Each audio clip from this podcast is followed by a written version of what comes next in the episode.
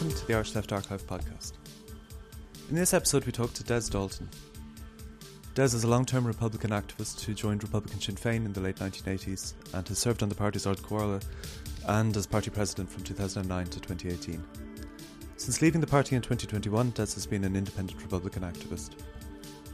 We discussed Des's political background and his republicanism, which led him to joining Republican Sinn Féin from Ógra Fianna Fáil in his teens, politics of Republican Sinn Féin, its position in left politics, and the role of internationalism in republicanism.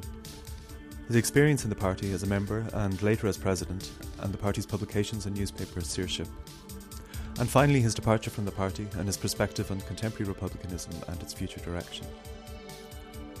There are two articles written by Des for The Village and The Pensive Quill mentioned in the discussion. You'll find links to these in the notes accompanying this episode. You'll find the Irish Left Archive at leftarchive.ie. Um, as ever, we welcome your feedback on the podcast or on the project in general. You can email us at contact at leftarchive.ie. So, thank you for listening, and thanks to Des for coming on and talking to us. We started by asking Des about his early political experience. I joined Ógra Fianna Fáil when I was 14. I would come from a Fianna Fáil background. Yeah. Um, my particularly on my mother's side. Now there would be kind of, if you like, on the greener wing of Fianna Fáil, particularly that old. it- It's probably not even a trend that's in Fianna Fáil any longer. Um, but there was a kind of an older wing of it, if you like, a kind of a Charles Haughey, for instance. Our house would have been a big Haughey supporting house, and that went back to the arms crisis, and it went back to people like Blaney and Boland Yeah. and all that kind of stuff. So there was a, and a, and a strong sense that people like O'Malley represented a very anti-national, anti-republican viewpoint within Fianna Fáil. So Yeah. like I, I I would have grown up in that kind of household where, and I would have my grandfather was a big supporter of De Valera and so on. Now I would have I would have seen Fianna Fáil and republicanism and all that as all kind of one. Mm. And then as I was reading more and more, um, um, I began to see, you know, there was a lot of contradictions there, and there was stuff like in the forties and the internment and executions. Yeah. Plus, in the eighties, and something that Fianna Fáil had always done, um, they would wave in opposition, particularly at that time, particularly up to the eighties. Um, when in opposition, they always played very much the strong anti-partition card, and they, they waved the green flag. Um, and that was something that particularly Haughey was very adept at and was Hmm. doing that in the 80s. And for instance, like he opposed, I think people forget this actually, he actually opposed the Anglo Irish Agreement in 1985. And I, I was looking at a, a, an interview he gave, um, I was on RTÉ Archives, and like it could be Rory O'Brady. He was making arguments, traditional Republican arguments about how it would be wrong to recognise the legitimacy of the Northern State and so on. That Hmm. this was, you know, this this was um, a major step away from the intrinsic right of you know Irish, Irish national integrity as a, as a nation and so on, territorial integrity and whatever. Hmm. Now, again, like everything else, once Fianna Fáil went into, into government, that was jettisoned and so on. And then extradition was the big issue, legal extradition. Yeah. And again, they signed up to that. So Yeah. at that stage, I was 14, 15, and this was really, to me, a huge betrayal as far as I was concerned. And I remember being, uh, there was a, a group called Fianna Fáil Members Against Extradition. I was about Mhm. 16.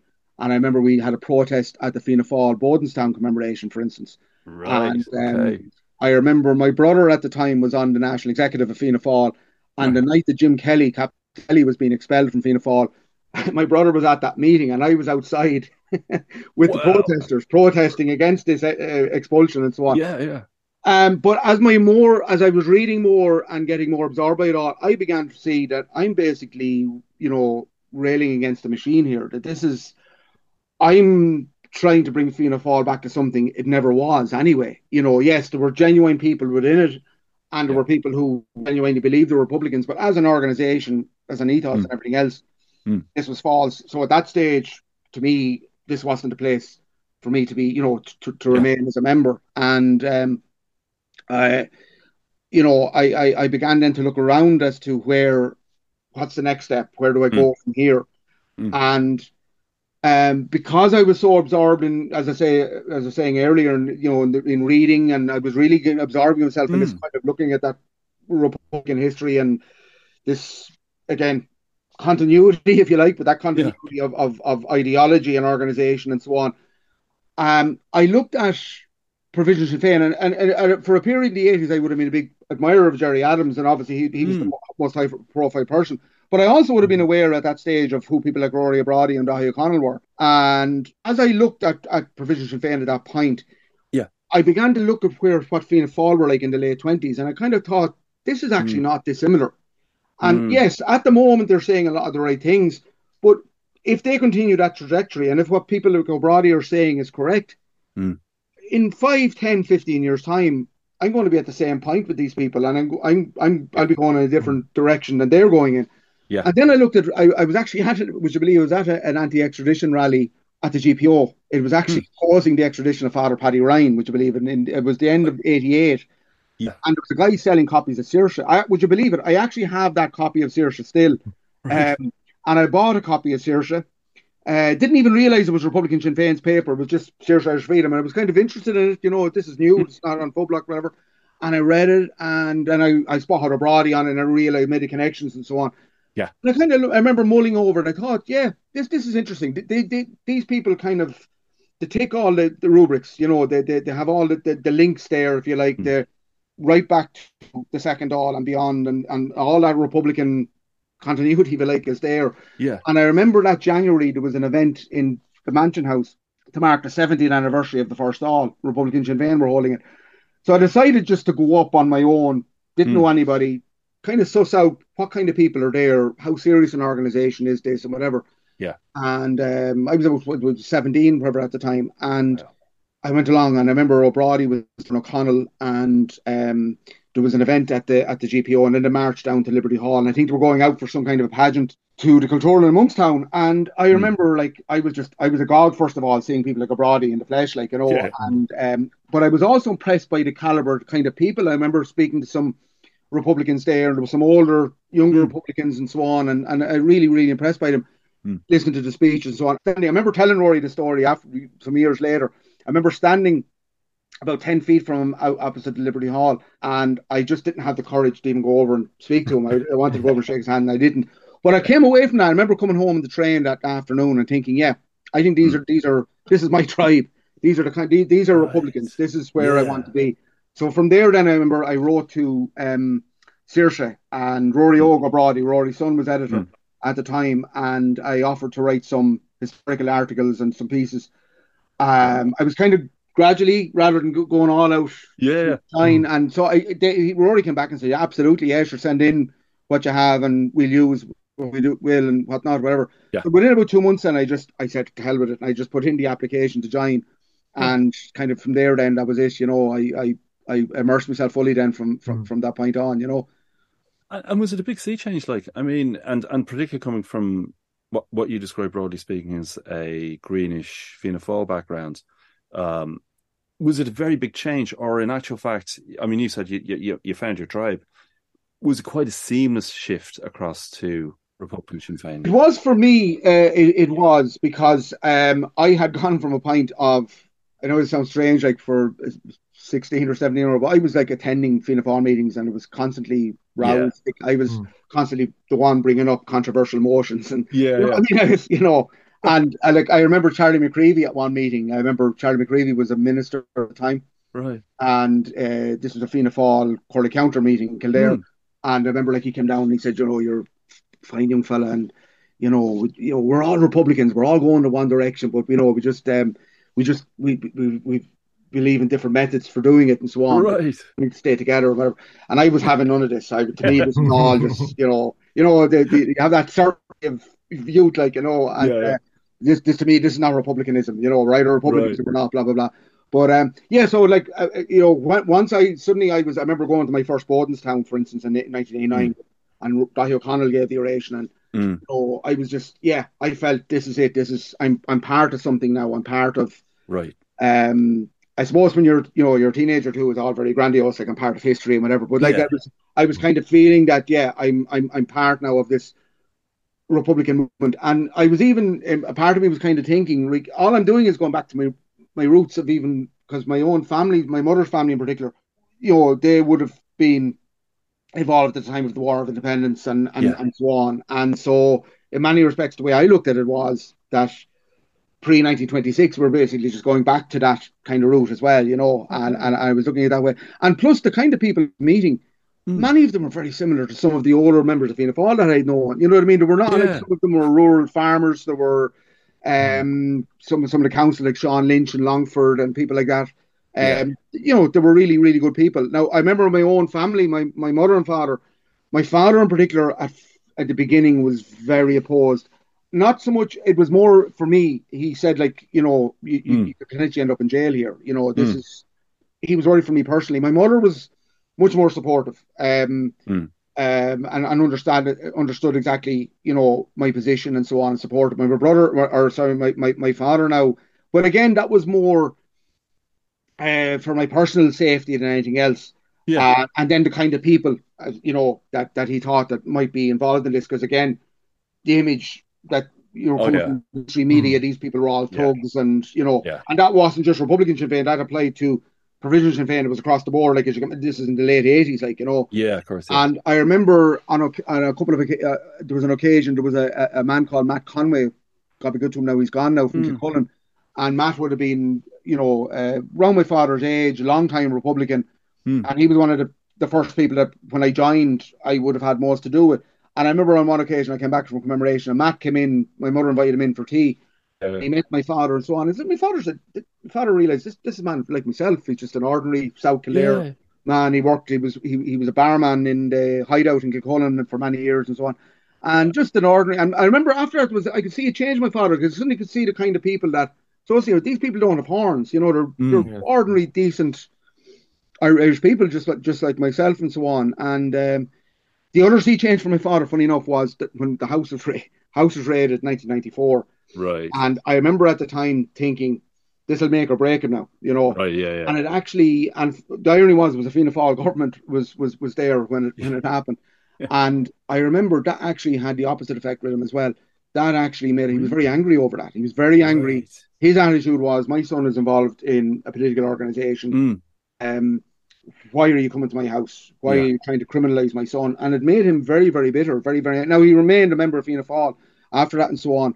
But Mm. it was, uh, yeah, it had an opposite effect on him now because he saw my how genuine I was in my republicanism, Yeah. and a number of people that he'd met, he certainly didn't regard them as criminals or as as, as, as people worthy of that kind of treatment, you know. And the other side is it wasn't a prescribed organization. No, a legal no, organization. no. Like, uh, you know, that's inter- That's really interesting because I was wondering, like, uh, would there have been a tension there? But it's interesting how you described it as being slightly different. Obviously, like you found a tribe, but I mean, in terms of the principles and, I mean, policy isn't quite the right word, but you know what I mean. Because people underplay like the left aspect of um, O'Brady and so forth.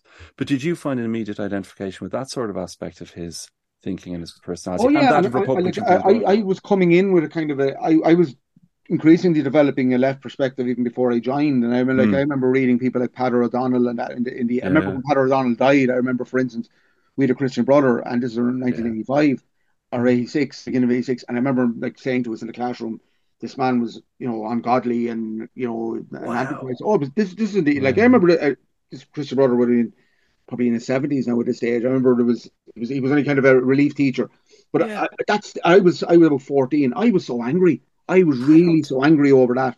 And I remember I didn't I hadn't you know you didn't kind of speak up like, but yeah, I remember going home and railing to my mother about it, and she was disgusted as well.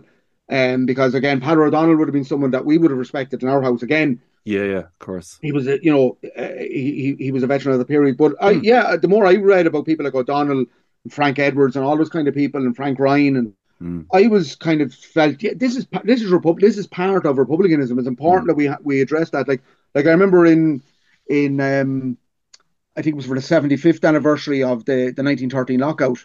Yeah. Um, Yeah. in nineteen eighty eight, and SIPTU uh, ran a, an essay competition. I remember entering an essay. I'd love I'd love to read it back now. But Right. basically, the what the argument I was making in the essay was that 1913 was part of that national continuum that led on to 1916, and that and I, I, I even went back to the Fenians and the connection to the Second International. All this, that, basically that republicanism and the left that it was part of the one kind of national movement and so on. So that Right. like that's how my mind was kind of thinking. So it was it was I won't say it wasn't a reservation Republican Sinn Féin.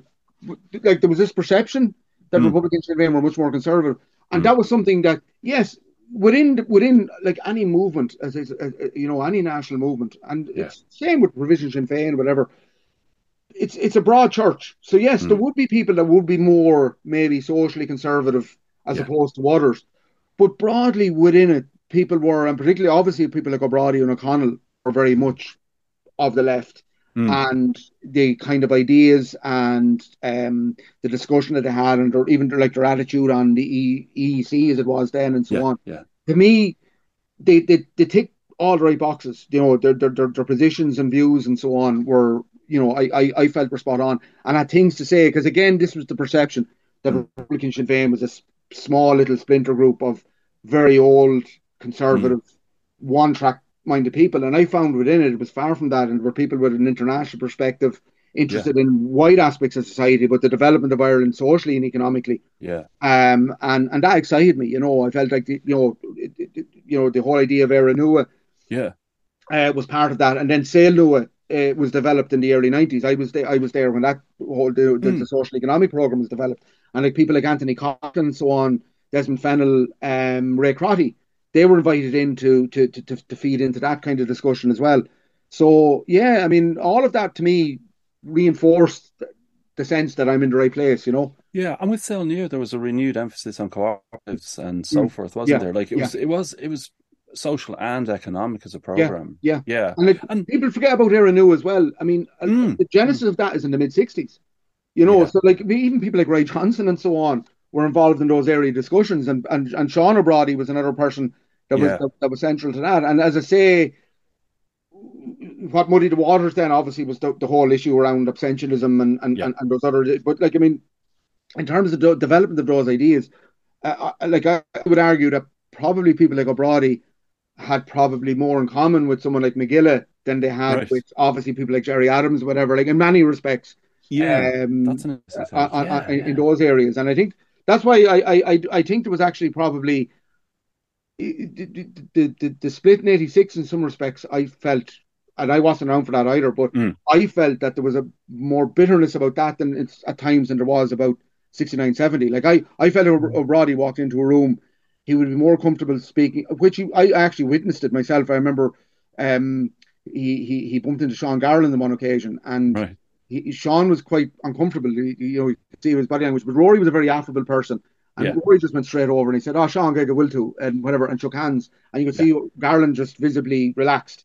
Right. But like that, you could see Rory often said to me that he, he- he would be more comfortable, probably, you know, speaking to someone like that, than he would if he was to bump into Martin McGuinness or, or, or, or, or, or, or Gerry Adams, you know. yeah, that's Um, interesting. But the, the, again, that ferment of ideas of that period of this, the 50s, 60s, and so on. Um, I think there was a lot, you know, a lot of those people had it more in common in that regard, and I think Mm. it kind of fed into that kind of thinking later on then by people like O'Brady and O'Connell, you know. Do you think that was because there was an element of it was regarded as, dare I say, a homegrown approach to socialism and to the left in relation to how it applied to Ireland, as distinct perhaps from looking at, mm, and I, again, I don't want to overstate this because Mm. everybody looks at models from all over, but, you know, rather than say looking at social democracy or democratic socialism or indeed the Soviet experience, which or, or Mao or whoever, like there Yeah. seem to be an awful lot of people who, when they went looking for socialism, and understandably because it's international, but they'd look for certain aspects outside of Ireland as distinct from perhaps trying to engender stuff that was already on the ground, which might be pushed in a more left direction. Again, CF, you know, as as Yeah, yeah. cooperatives and the cooperative movements and so forth, and uh, you know, Yeah, and I mean that that cooperative idea was going back to the forties, like you had Corna Mm. Gorson, you had people like Seamus Amungon and so on, Yeah. pushing that idea forward in the in the forties. And in fact, Seamus was still around. I, I remember Seamus in, in in the early nineties. He was he, he he was he was still about. But yeah, um, yeah, that that kind of thinking was there. Um, I will say, and again, this goes back to again we're talking earlier on about stereotypes and and and, Mm. and the, the complexity of of the narrative. Like even in the fifties, even pre sixty two and so on, that Republican movement of the fifties. You, you look at the, the United Irishman Mm. from that period.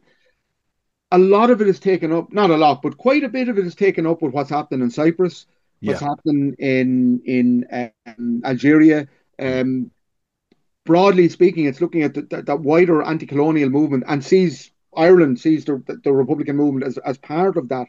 So there, yeah. there is an, an, international perspective there, um, and, and, and, and addresses itself to it. So again, there's a stereotype that pre 62 hmm. that you know there was this kind of very narrow focus, and that's not to say that there weren't people like that. Yes, there were, hmm.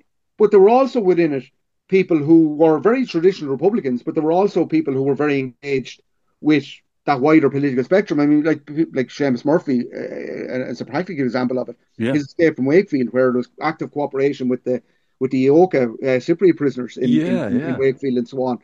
And I remember attending a, a, a, a, a, brilliant night um, back in 2006 hmm. where uh, V.S. Livadas was one of those men. He'd, he'd written a, a memoir and was translated into English and I had the launch in Dublin and it was a dinner that night, and Rory couldn't attend, and I was asked to go in his place. Mm. And all these Cypriot veterans were there, and people like um, Seamus Murphy, mm. um, Manus Canning, people like that, that mm. had been in Wakefield and had been in Wormwood Scrubs in jail in England with these people in the 50s and so on. And there was a great sense of camaraderie and, and, and from that. And like right. I remember Seamus saying to me, like, I mean, someone like Sean McStephen, for instance, learned to speak Greek, you know, so he could converse with the Eoka prisoners when, when wow. he was in there.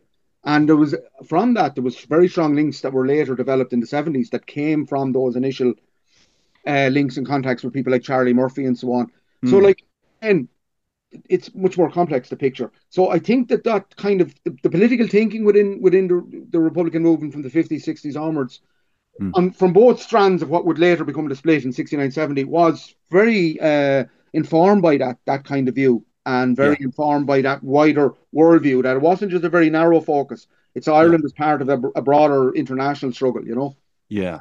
And that obviously continued on into Republican Sinn Féin. I mean, was there a sense of an active effort to maintain links as best as was possible with oh yeah, that manifest uh, like absolutely. Um, well, uh, even before I joined, like for instance, in from the mid eight from from the time the split occurred in eighty six, like there was mm. there was a number of, like for instance, the the the, the, Brown independence movement. Um, there was one guy there. His name escapes me at this moment. He actually was a prisoner at the time. Um, he was very determined. He was very clear of what was happening in Ireland, and he made it clear from early on that he was supporting Republican Sinn Féin and so on. Mm. And I remember like there was links developed with Emgann in in in, in Brittany, and uh, like I I for in the mid two thousands I actually attended a meeting in Brittany and actually took part in the anti um, the, the, French were having their referendum at the time on the the, the whole European Constitution. The um, wasn't Nice. Lisbon. It was, uh, yeah, yeah, Lisbon, Lisbon. Yeah. yeah. And I actually remember taking part in. Uh, in, in, in some small amount of campaigning with them, but I spoke at a couple of events out there and so on, giving the Irish perspective and our position on that and so on. So that was that was part of it. There was also um, some links in Brittany, less or in, in the Basque Country, less so there. Hmm. Again, the provisions had that very tied up and made sure that we, by and large, we were kind of, you know, Republican were frozen out from that. But there was right. there was a number of those links. Like I remember, like in Corsica as well, we we with the, the, there was links developed there. Mm. And um, for instance, I attended uh, a couple of conferences in the early two thousands. Um, there was a group called CHEMAN. It was a conference of the stateless nations of Europe, right, and yeah. basically representatives there from all of the various, you know, from of the most obvious, like the Basques and the Bretons yeah. and the Corsicans and so on. But yeah. you had people there from Sardinia, you had Occitania. There was a, there was a wide spectrum, and they actually drafted a the idea of a of a, of a kind of a a shadow of the we'll say the um, the Universal Declaration of Human Rights. Well, th- th- this idea was for a Universal Declaration of the Rights of, mm. of Nations, and they basically about enshrining in international law the right, right.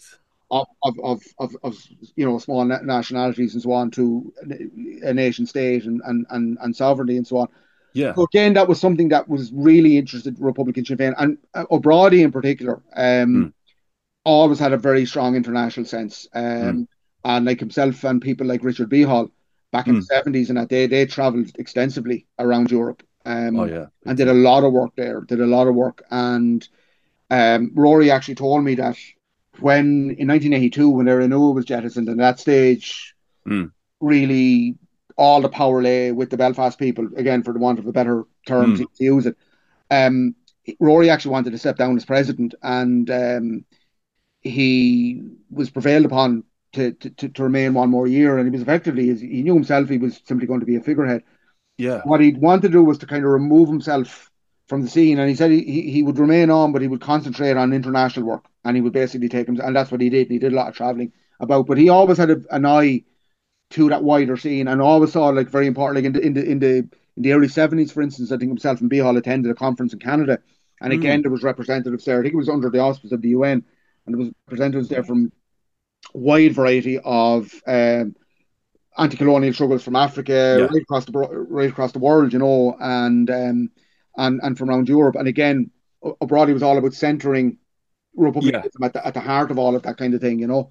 And, and I guess the other side as well is, I mean, not to overstate it, but people took some inspiration from the Irish struggle. Oh, completely, absolutely, yeah. absolutely. Like, so like it was two way process. I, I remember, I remember myself personally speaking at events um, mm. in Sweden and in um, in Barcelona and and in, in, Brittany and, and mm. like I, I remember any of the, any of the events you would go to, there was always obviously you know a big interest in Ireland and there was always two yeah. names that would immediately get recognition and you know immediately got attention.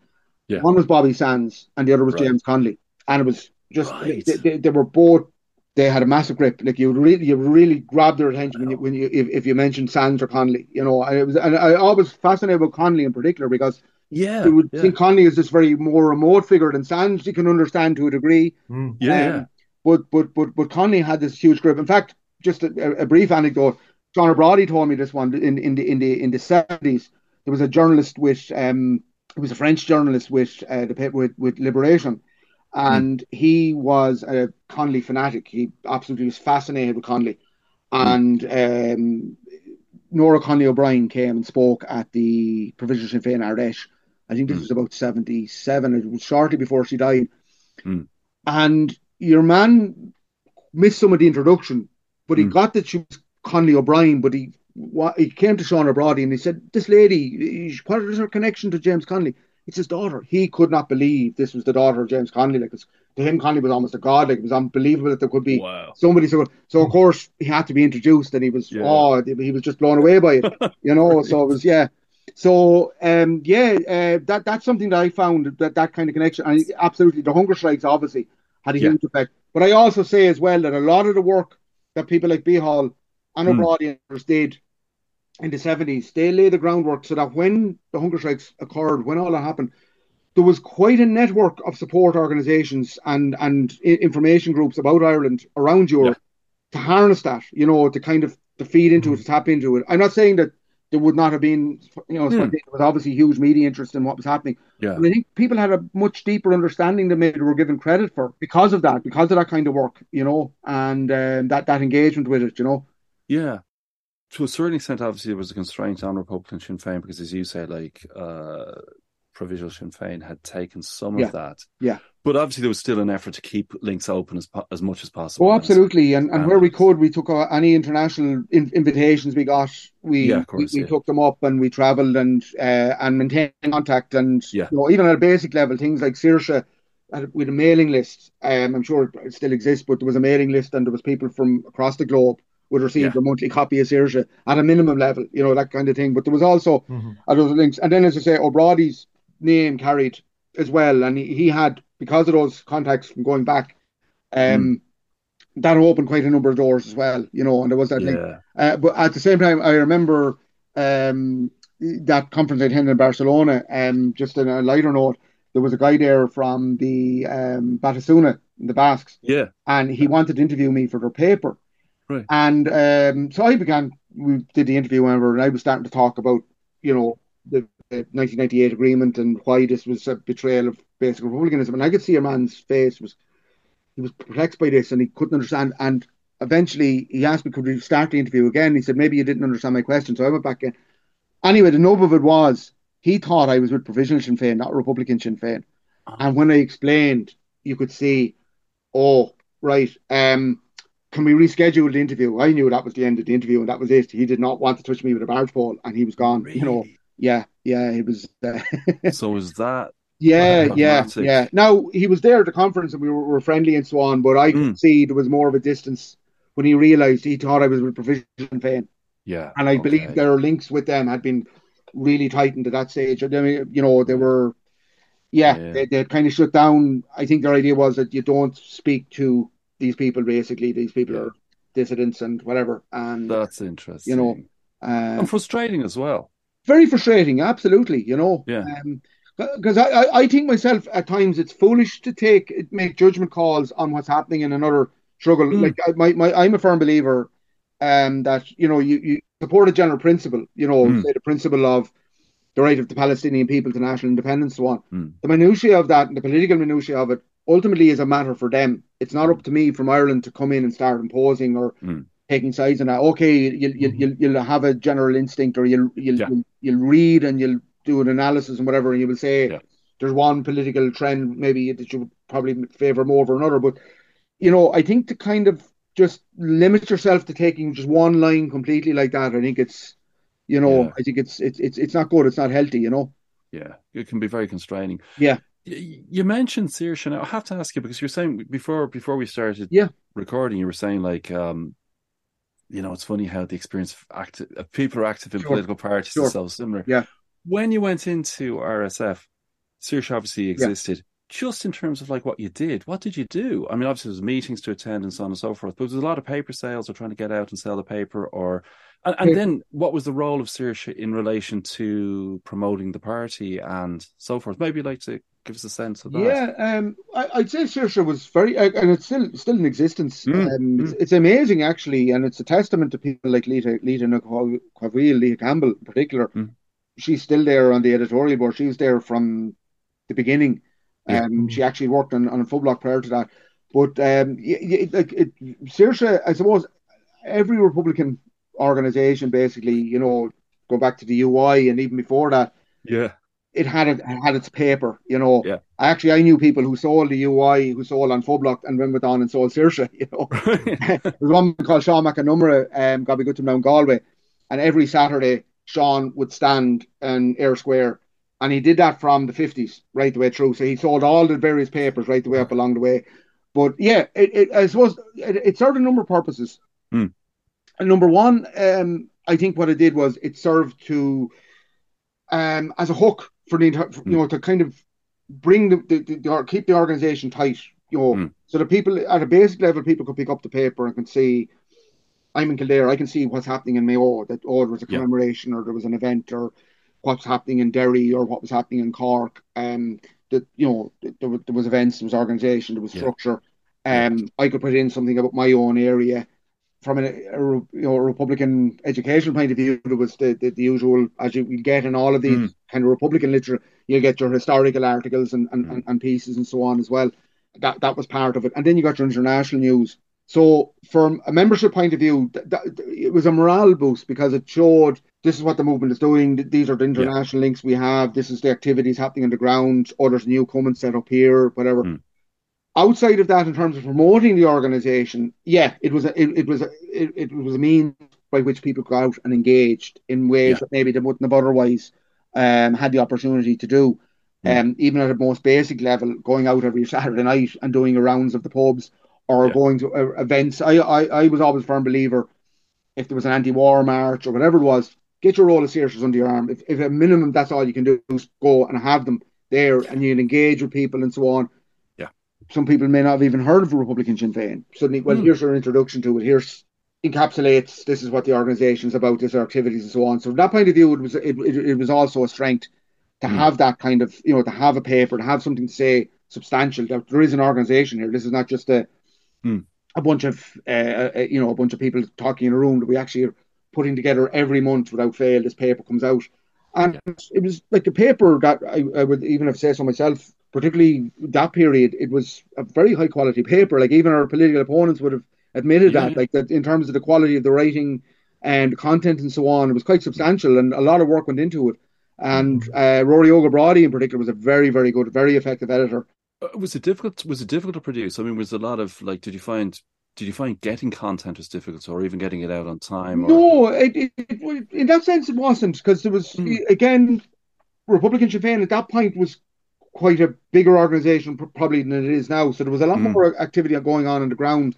Again, there was quite a number of contacts from abroad, so we were also getting kind of material there from and from people like coming to Saoirse in America Oh, uh, and their activities and so on there. And um, then Rory Og was very good at kind of getting people to write different pieces, maybe do an analysis piece or a book mm. review or um or, or or whatever, or a report on you know, somebody might attend, say, the Desmond Greaves Summer School, and you yeah. do a report on that, and you give a report on the on the, on the content. We give a, an analysis of, of what was said, stuff like that. Yeah. So no, it, it, it, it, probably the biggest crisis was just putting it together. I suppose was to say when you have a, a, daily paper, you have a daily crisis. When you yeah. have a monthly paper, you have a monthly crisis. Well, yeah. the monthly crisis in Saoirse for about three or four days in the lead up to getting it out. It was like yeah. someone described it as like giving birth, like you know, you know eventually you, you, and the paper was produced, and uh, voila, you had another paper.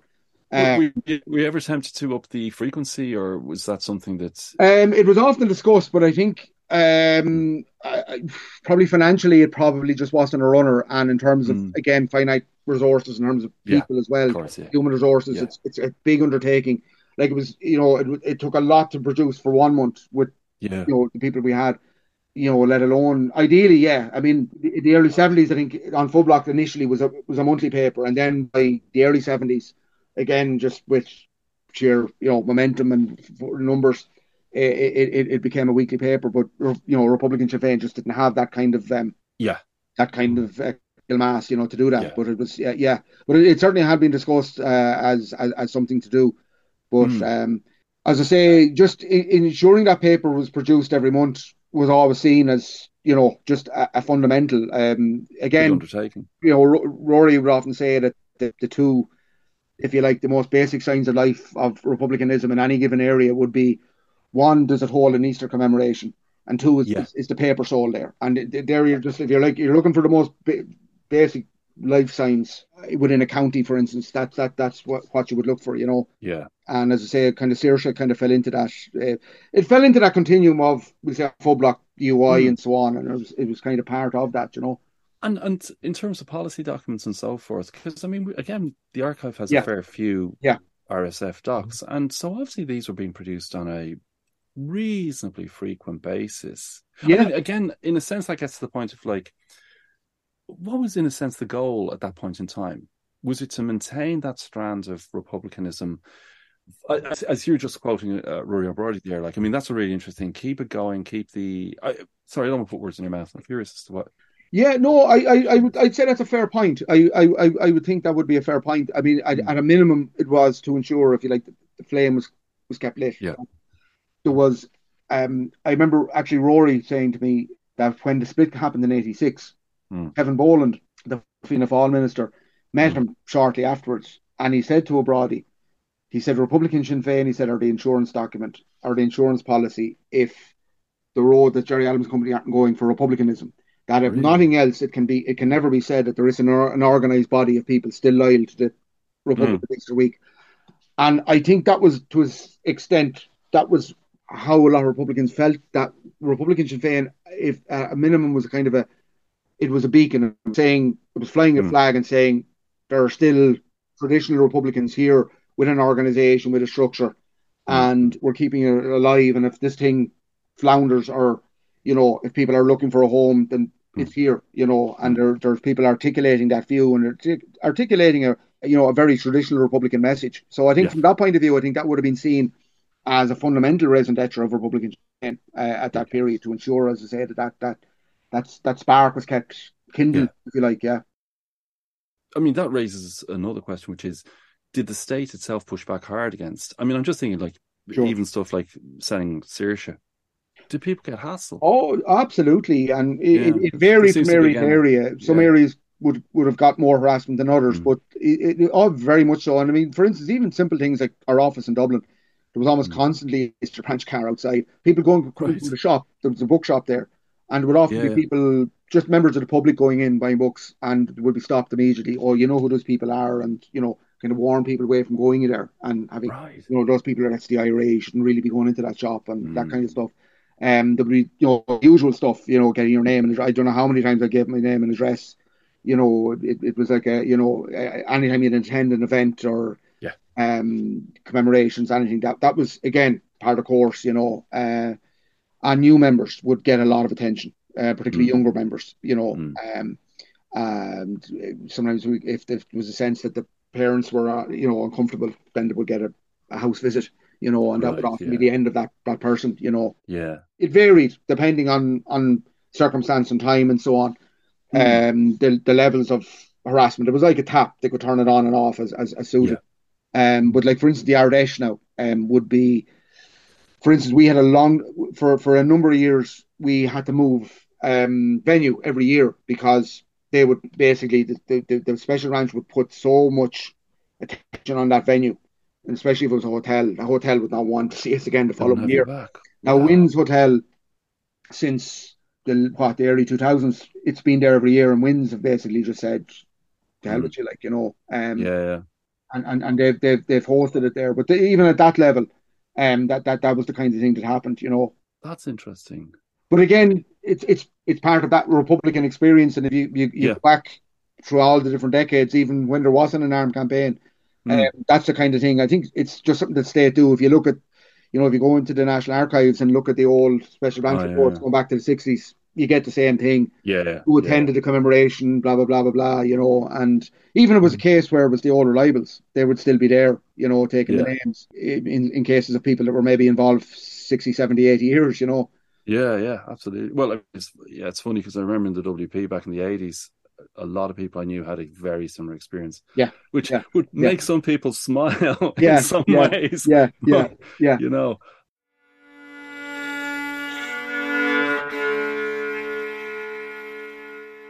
You you obviously moved through the ranks inside Republican Sinn Féin and wound up as president. How how did that come about, broadly speaking? Uh, well, it was never something I, I would have envisaged for myself, Yeah. to be honest, you know. And, and uh, there was some internal conflict within Republican Sinn Féin in the in the early two thousands, and Right, um, yeah. there was um, a, a group mainly based around Limerick in particular, and and um, one of our vice presidents, Des Long, and so on, would would, have Mm. been associated with some of those people, and that because prior to that, I would have seen Des Long as somebody as you know he was kind of a, you know, a veteran Republican, a little bit younger than O'Brady, but kind of you know similarly someone that held national leadership positions going back to the sixties and so on. So Yeah. you know, would have had utmost respect for him, and would have seen him maybe as potentially as even though it wouldn't be many years and the difference him and Rory, as someone maybe would hmm. want become president and so on. So as that friction developed, and I was kind of thrown you know, at that stage, then it was kind of, to me, it was a battle for the soul of of of Republican Sinn Féin and what it represented, and I found myself lining up alongside, you know, people like O'Brady and others to do that, Mm. and I suppose I was someone that was attending a lot of meetings around the country and speaking on Mm. this issue and and so on, and Mm. I was going to places that maybe people like O'Brady couldn't go, and Right. I was becoming maybe in some respects his arms and legs and and and Yeah. you know that ability to travel and so on. And I kind of found myself being kind of more and more in that kind of central position. And as I looked Hmm. around me, I was beginning to realize that there there isn't anybody else really to, you know, to fill that gap. And then I, I you know I was there was a year then I was proposed to go forward as uh, one of two vice presidents, Yeah. and myself and Des Long actually ended up as vice presidents. So when it ultimately came about in 09, Hmm. Des Long went forward against me, or I went forward against him, whichever way you want to put it. But over, like O'Brady had made it very clear, like that I was the person that he wished to see. In Yeah. fact, Long and those were kind of lining up to say, "Oh, that this was going to be a coronation, or whatever." And I remember at the time saying, "Give them their election. We'll have an, absolutely we have an election because Yeah. I knew the strength of feeling within the organization was very much opposed to what these people were were, were, were trying to do and, and Hmm. kind of what they represented. And um, I remember a journalist at the time asking me like, what was the key, you know, difference between myself and Long? And I, I remember at the time I, I kind of just brushed it off and I just said generational. Um, it was probably in, in truth was much more than that. As I said, to me it was, Hmm. and not just to me, others felt the same. There was people at that point ready to just walk away. They were they would, they would have walked away like to them that was the end of the you know Republican Sinn Féin and uh, uh, that kind of authentic republicanism. So that when I was elected, a lot of people saw it as kind of you know ensuring that that kind of authentic strain. As I say, I'm not putting myself Mm. forward as some kind of you know crusade or whatever, but it was that I I, re- I represented that. So I, I suppose in many respects. I certainly found myself president in a situation where I, I five years before there was no way I would have thought it Yeah. out. yeah. So it was kind of I won't say by accident, but it was literally as that whole process and that that conflict developed. Yeah. I was certainly kind of the last man standing in some respect uh, of that next generation. Yeah. That that Mhm. you know that ge- generation down from O'Brady. You know, like for instance, I would have seen someone like Rory Og as to me I, I, I thought potentially he would have been a president, but then he had family circumstances and other things, and he became just less active and so on. Hmm. Um, and suddenly, you kind of, looked around, and I, I, am not picking myself up here, but there was nobody kind of prepared to kind of step into that. And I thought, oh shit, the music stopped playing, and I'm I'm I'm I'm the I'm the one left left standing here. But that was it, yeah, and that that was where where where it lay. Was that like another sea change, or was it like? Uh, uh, how, how did you find it? Was it it's yeah, it was it, it it was daunting, and it was conscious of. Um, I I remember I remember Rory coming to me. There was an Ard Chomhairle meeting that I I'd been a candidate in the local elections that year in, mm. in that June, and like anyone's ever taken part in an election, particularly as a candidate, like you're you're absolutely wrecked for weeks after it. Like you know, and yeah, yeah. Uh, I, I I just basically took about a month just to myself, and I remember coming back right. to my first Ard Chomhairle meeting that July, and someone had said to me, Rory was a bit worried. You know, he hadn't we hadn't seen you. He knew we were taking a break, mm. whatever, just for the for mm. the few weeks. And um, I kind of just sensed there's something coming here. You know, I I kind of sensed he'd said certain things. And I remember that day we were walking down to the Ard Chomhairle meeting, and all he said to me was, "Be prepared." He said for a call to call to duty. He said in a few weeks' time. He said, "I'll talk more to you in September." And I knew I didn't, you know, you didn't need to be a rocket scientist to work out what was coming. Yeah. I, I, I, I, I knew where, where, where this was going. And then that September, then we we met with him, and he announced that he was he was going to step aside, and and um, he wanted to, you know, propose himself, you know, yeah, through the through the structure so on. But that was it, yeah. yeah. So yeah, it was it was quite daunting. I was very conscious of what historically the mantle I was taking on and the responsibility, mm. everything, all if you like, everything that comes with it, the responsibility, the sense of honor I felt first of all, it was yeah. and, and, trust being placed on me, and then as I said, the sheer responsibility of that you were trying to carry this as well. You know, yeah. Hopefully not on your own, but that you were kind of mm. the figurehead, if you like. You were the mm. the public, maybe not the figurehead, the public face of all of all of this. Mm. And um, there was a lot of you know there was a lot of work, a lot of traveling, and then on top of that, then within my first year, Des Long and the Limerick group broke away, and you had this continuity Sinn Féin and continuity. Oh yeah, yeah. all that kind of stuff. So a lot of that happening as well. And I remember I, I, I basically went on a on a I travelled throughout the full 32 counties, mm. all branches of the organisation to explain exactly what was happening and, and, and, and, and, and so on. I even I travelled across to Britain and ultimately in 2011 I went to America as well because I felt it important to consolidate yeah. our own base and make sure people were crystal clear, which they were in fairness. I, mean, I was really pushing an open door. But I felt also was important to reassure people that yeah. this thing is in safe hands. We're okay. We're, we're in control. We're on top of this. Hmm. Um, and you know that was part of it. But I felt that unfortunately you were constantly at that. You were putting out fires, you know, and yeah. you were you were dealing with this kind of thing. And in hindsight, looking back, I think in many respects it's kind of symptomatic of an organization that's probably in trouble. Um, and it's it's probably common to any a lot of organizations that when that happens, you have a lot of feuding, you have a lot of rows, you have a lot of, mm. you know, I'm sure you, you, see it in a lot of other radical groups, organizations yeah. and groups. Yeah. Um, I remember Rory even saying to me back in the forties, like he, he didn't remember, but when he first joined in the fifties, there was veterans from the forties period who were in the internment camps, and you had the Liam Leddy group, and you had there was a bitterness there that carried on into the fifties, and there was people that wouldn't speak to each other. And as Brody said at the time, the reason for that was there was lack of activity. People weren't had nothing else to occupy themselves with, mm. and it, it, turned into this kind of stuff. And I felt that what was happening at that stage with Republican Sinn Féin was again it was symptomatic that you were constantly putting out fires, and a lot yeah. of it was personal stuff. Um, some was none was ideological really. A lot mm. of it hmm. was personal, and some of it was, as I say, linked with that Limerick group as well, and, oh, yeah. the, and, and, and the kind of ethos surrounding them. Like it, it, it at times it was, it was like wading through treacle because you were frustrating. You were you were going to meetings. Mm instead of planning events and organizing events and and and and uh, analysis of what was happening and putting forward, you know, policy and and and, and so on, you were spending maybe 80, 90 percent of your meeting dealing with an inquiry or a dismissal or mm. another mm. row or a mediation or an inquiry in an inquiry, and it was just soul destroying, you know. Mm. Um, and as I say, I, I felt it was symptomatic of, of, of a lot of issues and problems that were that yeah. were there, and unfortunately, then that, that that just kind of mushroomed then over time, and a lot of people just kind of just drifted away as well. A lot yeah. of good people got disillusioned, which they do by that kind of thing. It does disillusion yeah. people, you know. Um, and you've been on the Ard for a while before that, anyway. So I mean, you had a good sense of.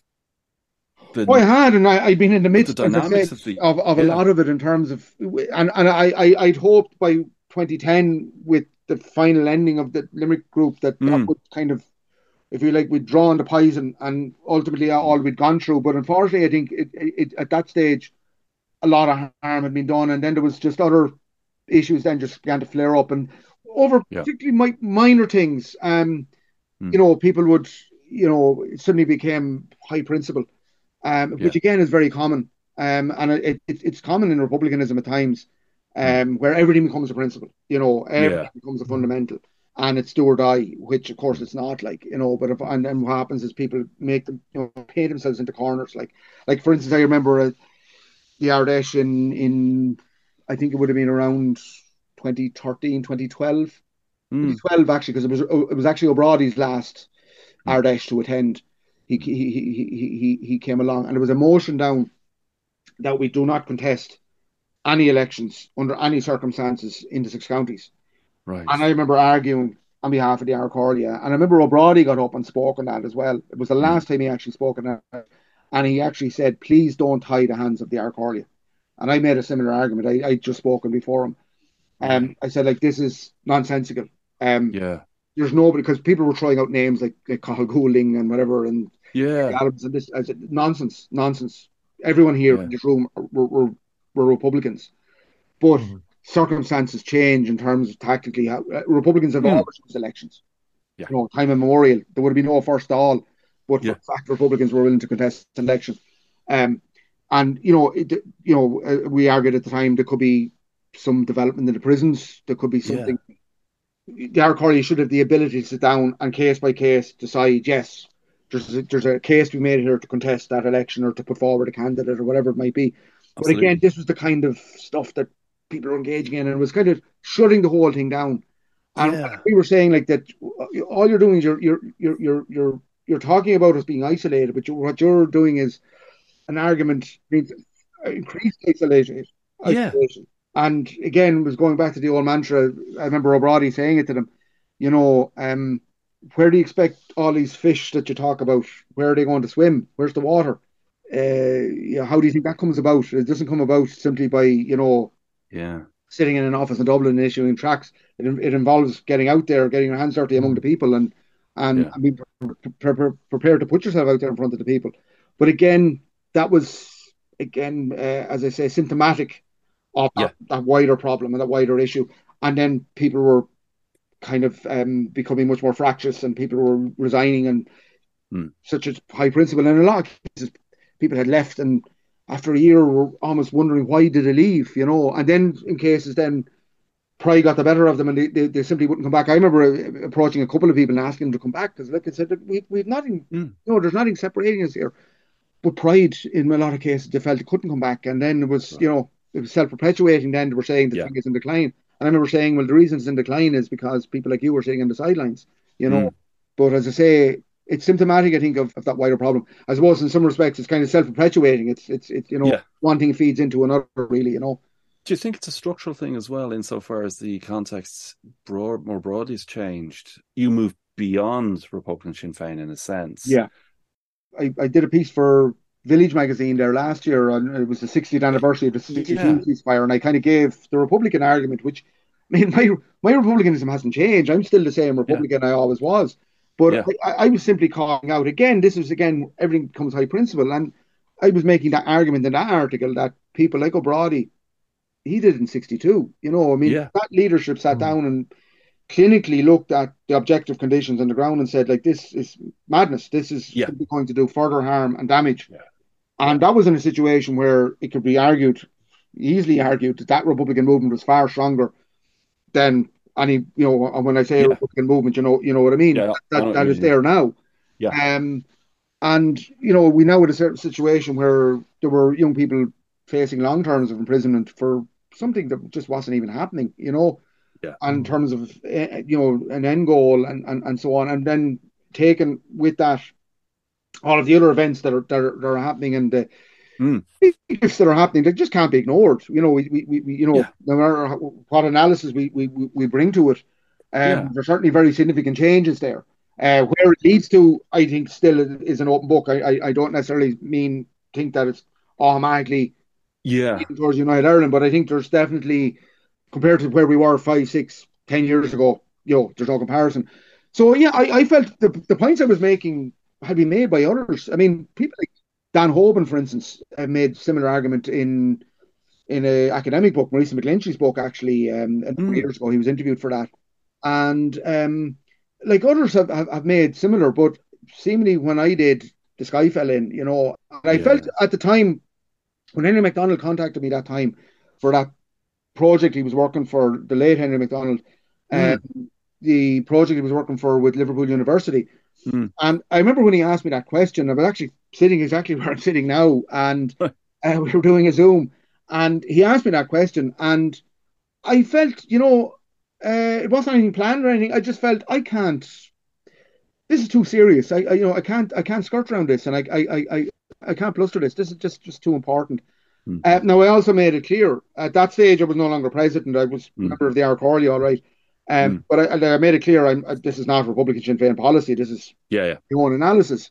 But you know, when it was published and when people, it, it suddenly like the, as I said, the sky fell in, and Yeah. you know, I was summoned to a, um, it was time of COVID, so I was summoned to a, an online uh, Ard Chomhairle meeting, Yeah. Zoom meeting, and you know, it was basically. Uh, it was like a star chamber. Like it was literally, I was tried and sentenced beforehand. But anyway, um, now at the meeting, you know, the, there was someone who wanted my immediate expulsion. The the majority Hmm. wanted to suspend me, and that was ultimately the vote that was to Hmm. suspend me. And I, I felt at that stage, um, one person actually suggested I would resign, which was to be the easy way out, and I, I, I refused. I said, Yeah. Yeah. I'm a Republican. I, I've nothing to resign for. Like I'm, I'm, you know, and I'm, in my own mind, I was saying I'm not going to make it easy for you. Um, uh, but I like, I, to me, to resign would have been wrong because I, I, it, Mm. it was my political home. Um, but when it came to the matter of the um, accepting the uh, suspension, I couldn't in conscience because to Mm. me, if I was to accept that, you know, first of all, I would have no credibility. Then I would be admitting what I'd said was wrong, and then what, you know, the question then arises: what do I sit and wear political sackcloth and ashes for six months, and then keep my mouth shut then forevermore afterwards? You know, which effectively would be the case. You know, and Yeah. I would have people kind of clap me on the wrists afterwards and saying, "Oh, well, you got your warning before now, keep your mouth shut." You know, I, Mm. I, I, I, I, to me, I'd have no credibility to do that. So I felt Mm. the situation, I had no, I had no option then but to, um, but to resign. Resign. Yeah. And I felt it was honest to just simply slink away. Um, and I felt it was important because I had been a pre- I had been president. I, I, I, Mm. I needed to, um, I needed to put in the public record why I was resigning and so on. It wasn't that, I, and I'm not engaged in any kind of feud with Republican Sinn Féin. Far from it. Yeah. In fact, I've still a lot of really good friends in Yeah. Republican Sinn Féin. In fact, I was only speaking to one of them there the other day. Uh, he Yeah. he phoned me to check me and so on, and I would have absolutely um no, you know, the, the, Yeah. No issue with them. no issue there at all. Yeah. There would be Yeah. some who, on a personal basis, would have an issue with me. Um, Mm. and um, but like for instance, shortly a few months after uh, it happened, Dan Hoban, who had been one of the kind of Mm. veteran Republicans from Mayo, would have been you know of the O'Brady generation. Mm. He died, and um, I thought long and hard, and I felt I, I that's a funeral I can't not go to, you know Yeah. And I, I, I traveled and I didn't know um, how it would be met. And it was when I went down, I mean, people were literally, I won't say literally queuing, but there was people coming up to shake my hand and were making it very, very clear I was very welcome and they were delighted to Yeah. see me. And the Mhm. family invited me back afterwards for the meal and we were there. And there was one or two people there, I'm not going to get into names. Or, Yeah. Of course. Yeah. And it, it saddened me because there were people that I would have been very, very close to almost from the beginning. Yeah. Uh, they were almost like family, but you know, sometimes these things happen, and, and unfortunately, that, that that that that's the way of it. But to me, I had to be true to myself, um, and I don't like. I'm not into this thing of claiming what anybody. You know, some Mm. people say, "Oh, Rory would be very disappointed in, you." I don't know. I can't. Rory Brody is dead. I can't speak for him, and I don't claim to. All I can look to is Des Dalton. Um, Yeah. I have a sense of how people like O'Brady and so on would view things, and um, I feel that my analysis of that would be correct. But as I say, I I, I, I yeah. never invoked any of those people because I think that's I think that's wrong. I think it's dishonest. I think Yeah. you know. Um, Mm. but all, all I can be is true to myself and my own Yeah. republicanism. And as I say, I, I've been that, you know, and I, you know, I'm I'm I'm still, as I say, I'm still a Republican. Um, my views haven't Yeah, changed very clear. on that on that issue. Um, and it's not even an issue. It's it's it's, uh, you know, as I say, it's it's it's it's a tactical question. I'd strongly recommend people read the Village piece because I, you know, without without, I just think it's a really powerful piece of work, and I think it really does contextualize the the history of the Republican movement in its various iterations across the last, as you rightly say, these questions have been there since the early 1920s, and every Well, generation absolutely. has to face new ones. Like, and flexibility and adaptability has, you know, But like in history is conscience, made in content. Yeah, sorry, go even on a human level. I mean, Yeah. as a Republican leader, I I couldn't have in my conscience that I was encouraging a young Hmm. young, young people to go out and maybe look at maybe facing ten years in in Maghaberry for what I I couldn't look that person in the face, Yeah. and say to them, "Oh, well done," um, or their family, or the family of a person who's killed in Yeah. some conflict, you know, in some Yeah. action, um, to further this. At a time when there isn't a prospect of any kind of campaign, um, or at least even less so uh, any campaign leading to any kind of tangible progress. You know, even as Mm. even a, from a moral point of view. I was talking about Billy McKee. You know, under any stretch of the imagination, Billy McKee could not have been um, Yeah. viewed as any kind of compromising Republican. He was the hard Yeah. line, the hard line. But even in about the 75 truce, as he said, when it was put to the land leadership that there was the prospect that the British government were prepared, possibly prepared to negotiate withdrawal, Hmm. as McKee said, we couldn't in conscience continue a campaign knowing that there was the possibility that we could end it now or in, in, the, in the very short term. Yeah. Um, that, that was something that it, it wasn't going in a nihilistic sense of there has to be some kind of continued ongoing armed campaign. Like, because I, I notice some of the people that are there now, that's what they talk about. Like it's almost like I, I, I see some of the people come out and criticize me afterwards, not necessarily from Republican Sinn Féin, but Mm. some people from from from elsewhere. And like one of them was almost like in terms of you know, it was it wasn't even it was almost like jihadist kind of stuff. It was almost like um there was no prospect of any situation of a negotiation. Like it was simply there'd be an armed campaign and then there's a British withdrawal. I mean that that's a nonsense. I mean that's even Yeah. people like O'Brady and any kind of thinking leadership would never think in Yeah. those terms, would never speak in those Mhm. terms, you know. Exactly. Um, as I say, it's kind of an it's, it's nihilism, really, and that's Yeah. to me that's not going to. As I say, morally it's wrong, and I think also in terms of even on a practical level, that's not going to attract the kind of progressive, uh, Yeah. capable, intelligent young people that you need in any political organisation or movement. You know, the best and the brightest are certainly not going to be attracted by that kind of message. You know, Yeah. You're now essentially an independent Republican. Yeah. You, had a very interesting piece on the Pensive Quill in April this year, which Yeah. I'd recommend everybody read because I think it's a really interesting insight into where your politics stands at the moment, in a sense how how little has changed and how much has changed, but it's remained consistent. And what I'm thinking is like, I, and for instance, you had some points there about like the dangers of those. Like there's a danger, for, obviously, in Ireland now Yeah. from the far right and the Yeah. xenophobic nationalism and so forth. Yeah. Broadly on that point about the xenophobia and and and and the and uh, the, Yeah. and the racism, it do it did concern me, and it does concern me that there are some people. Most of those, I don't. Uh, they're out waving the tricolour ever. I, I, I Mm. ignore them because they, you know these are people, especially those of an age, who had no involvement in republicanism mm. at any stage in the past. These people were not anywhere connected with Or any republicanism in the eighties or the nineties or at any other time, mm. and suddenly they're telling everybody else that they're more Mm. nourished than than you, whatever. Uh, You know, they, they they're just to me fascist opportunists, and that that's what they are and should be. It does worry me and it concern me. There are some people, not a lot, but there are some, and I know on social media. I don't get into any kind of social media debates, but I know there's some people that are connected with some groups there that are voicing things that to me is it's not republicanism, and it, it was part of that that that moved me to write that because I felt it's important to be reassert. That's republicanism was always about punching up. It was never about Absolutely. punching down. It was always about going after the most powerful, whether you agreed with it Yep. or not.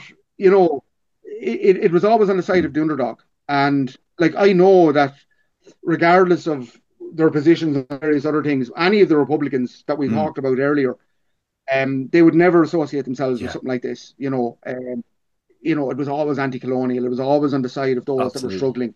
Um, and to me, to line ourselves up along, or to see people trying to line republicanism up, uh, or their version of it alongside, you know, people like the the Tommy Robinsons in this world, it's it's it's mind blowing to be it's honest shocking. with you. You know, I mean these these people are the enemies of everything progressive and republicanism is going back to.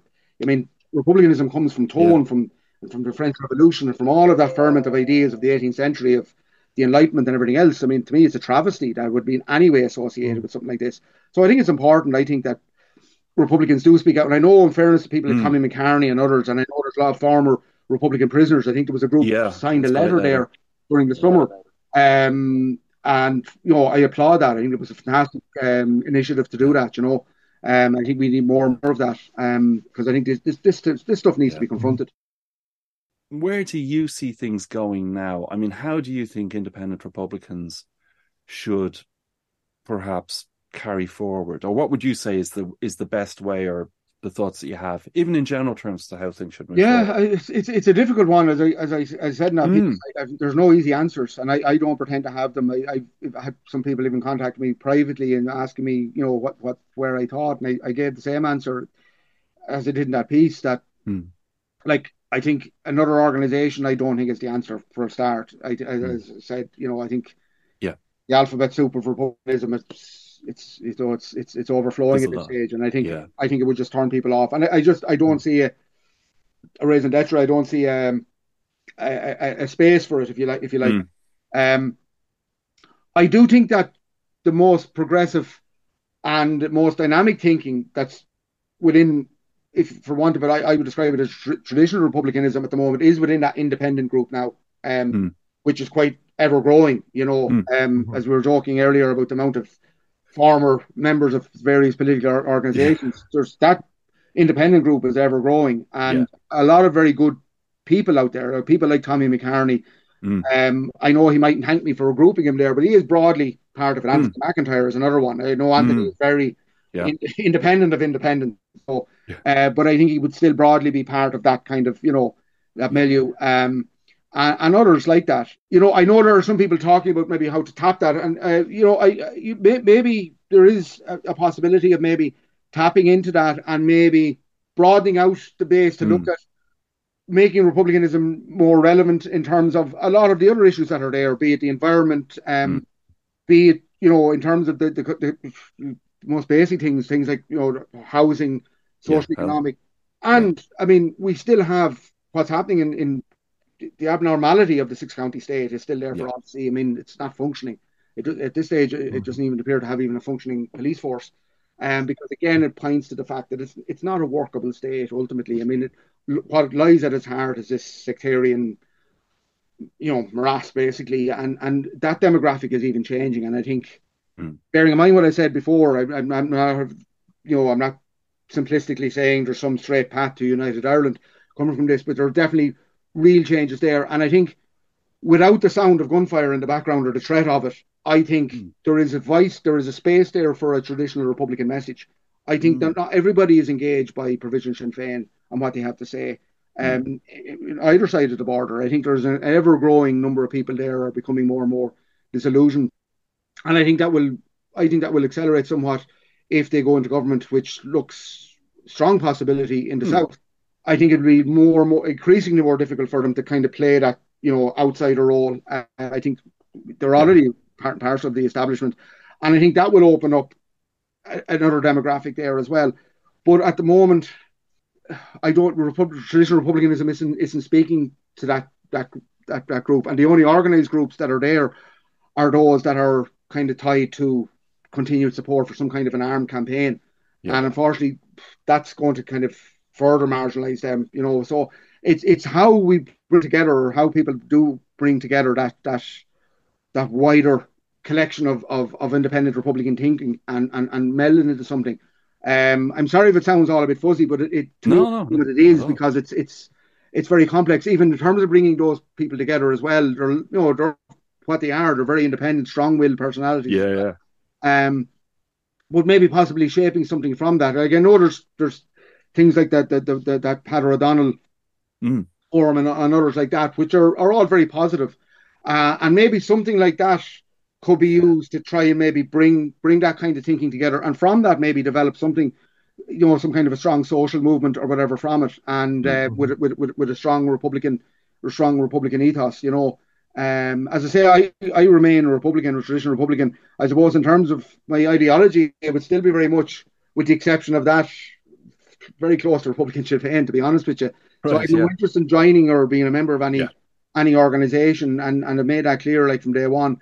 Yeah. But if I can certainly help in any way or contribute to that kind of debate or discussion, I, would certainly be happy to do that. You know, um, my other area at the moment, um, apart from Éireann Crust is I'm I'm also interested in I'm doing a lot more kind of historical research and writing, and I'm hoping to do a bit more of that. And even to me, that's a contribution as yeah. well. Um, um, not to write propaganda, but to mm. I think historical analysis and perspective with with a Republican, you know, perspective mm. as well. Done, you know, done to a, a reasonable academic standard. I think that that's important, and I'd like to think that I can maybe contribute in some way in that, and that that's something that at the moment I, have been I've been uh, I've been doing, and I've, given some like I gave a paper at the UCC Civil War conference last year, um, yeah. and um, yeah. I've also written a book chapter on Joe McGarrity and Clan na Gael, uh, right, post yeah. the uh, Civil War period and so on, stuff like that. You know, which I think there's there's lesser aspects of of kind of Republican history that are are maybe ignored. And I think it's important that they're that they're not lost sight of, and that it's it's again a little bit maybe part of that keeping the flame alive as well. Maybe that's my humble contribution to it at the moment, you know. It continues. Things move forward. Yeah. Thank you. Thank you very much.